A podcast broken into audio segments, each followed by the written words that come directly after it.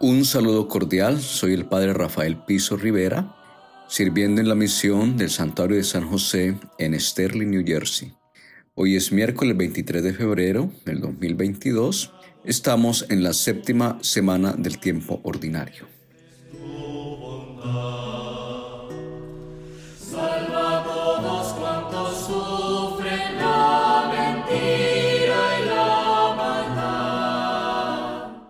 La liturgia de la palabra del día de hoy nos presenta el Evangelio de Marcos, tomado del capítulo 9, versículos 38 al 40.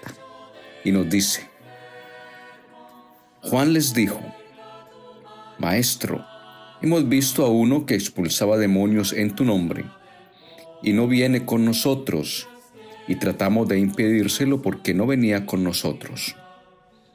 Pero Jesús dijo, no se lo impidáis, pues no hay nadie que obre un milagro invocando mi nombre y que luego sea capaz de hablar mal de mí.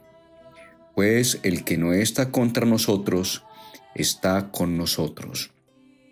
La palabra de Dios tomada de la Biblia de Jerusalén.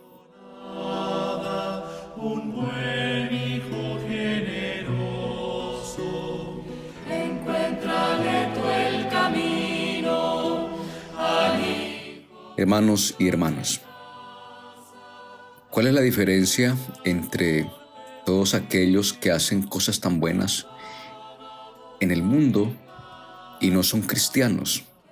Ellos no han crecido en una fe católica, no se han bautizado, no han hecho la primera comunión ni la confirmación, no se confiesan ni van a misa. Y sin embargo, hacen muchas cosas buenas por los demás. Son compasivos, son misericordiosos, hacen caridad. Entonces me preguntaba cuál es la diferencia entre ellos y nosotros. Creo yo que la diferencia está en que nosotros tenemos conciencia de ser cristianos, es decir, de que lo que hacemos lo hacemos en el nombre de Dios, en el nombre de Jesucristo y para su mayor honor y gloria. ¿Qué pasa? Que muchas veces nosotros perdemos de vista que estamos revestidos de la presencia de Cristo y que estamos llamados a ser otros Cristos para nuestros hermanos y hermanas. Es decir, vivimos en la inconsciencia de lo que somos. Pidámosle a Dios que nos ayude a ser consciente del nombre de cristianos actuar verdaderamente como hijos e hijas de Dios y amarnos y a comprendernos y a demostrar signos de la presencia de Dios a nuestros hermanos y hermanas.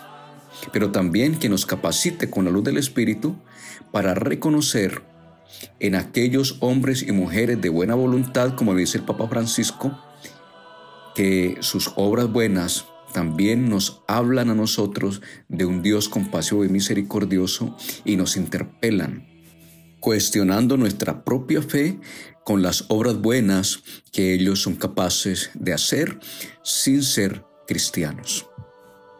Gracias Señor por esta enseñanza. Gracias porque nos enseñas que somos una potencia para hacer el bien y lo haremos siempre en tu nombre porque nosotros los cristianos somos, nos movemos y existimos para tu mayor honra y gloria. Amén.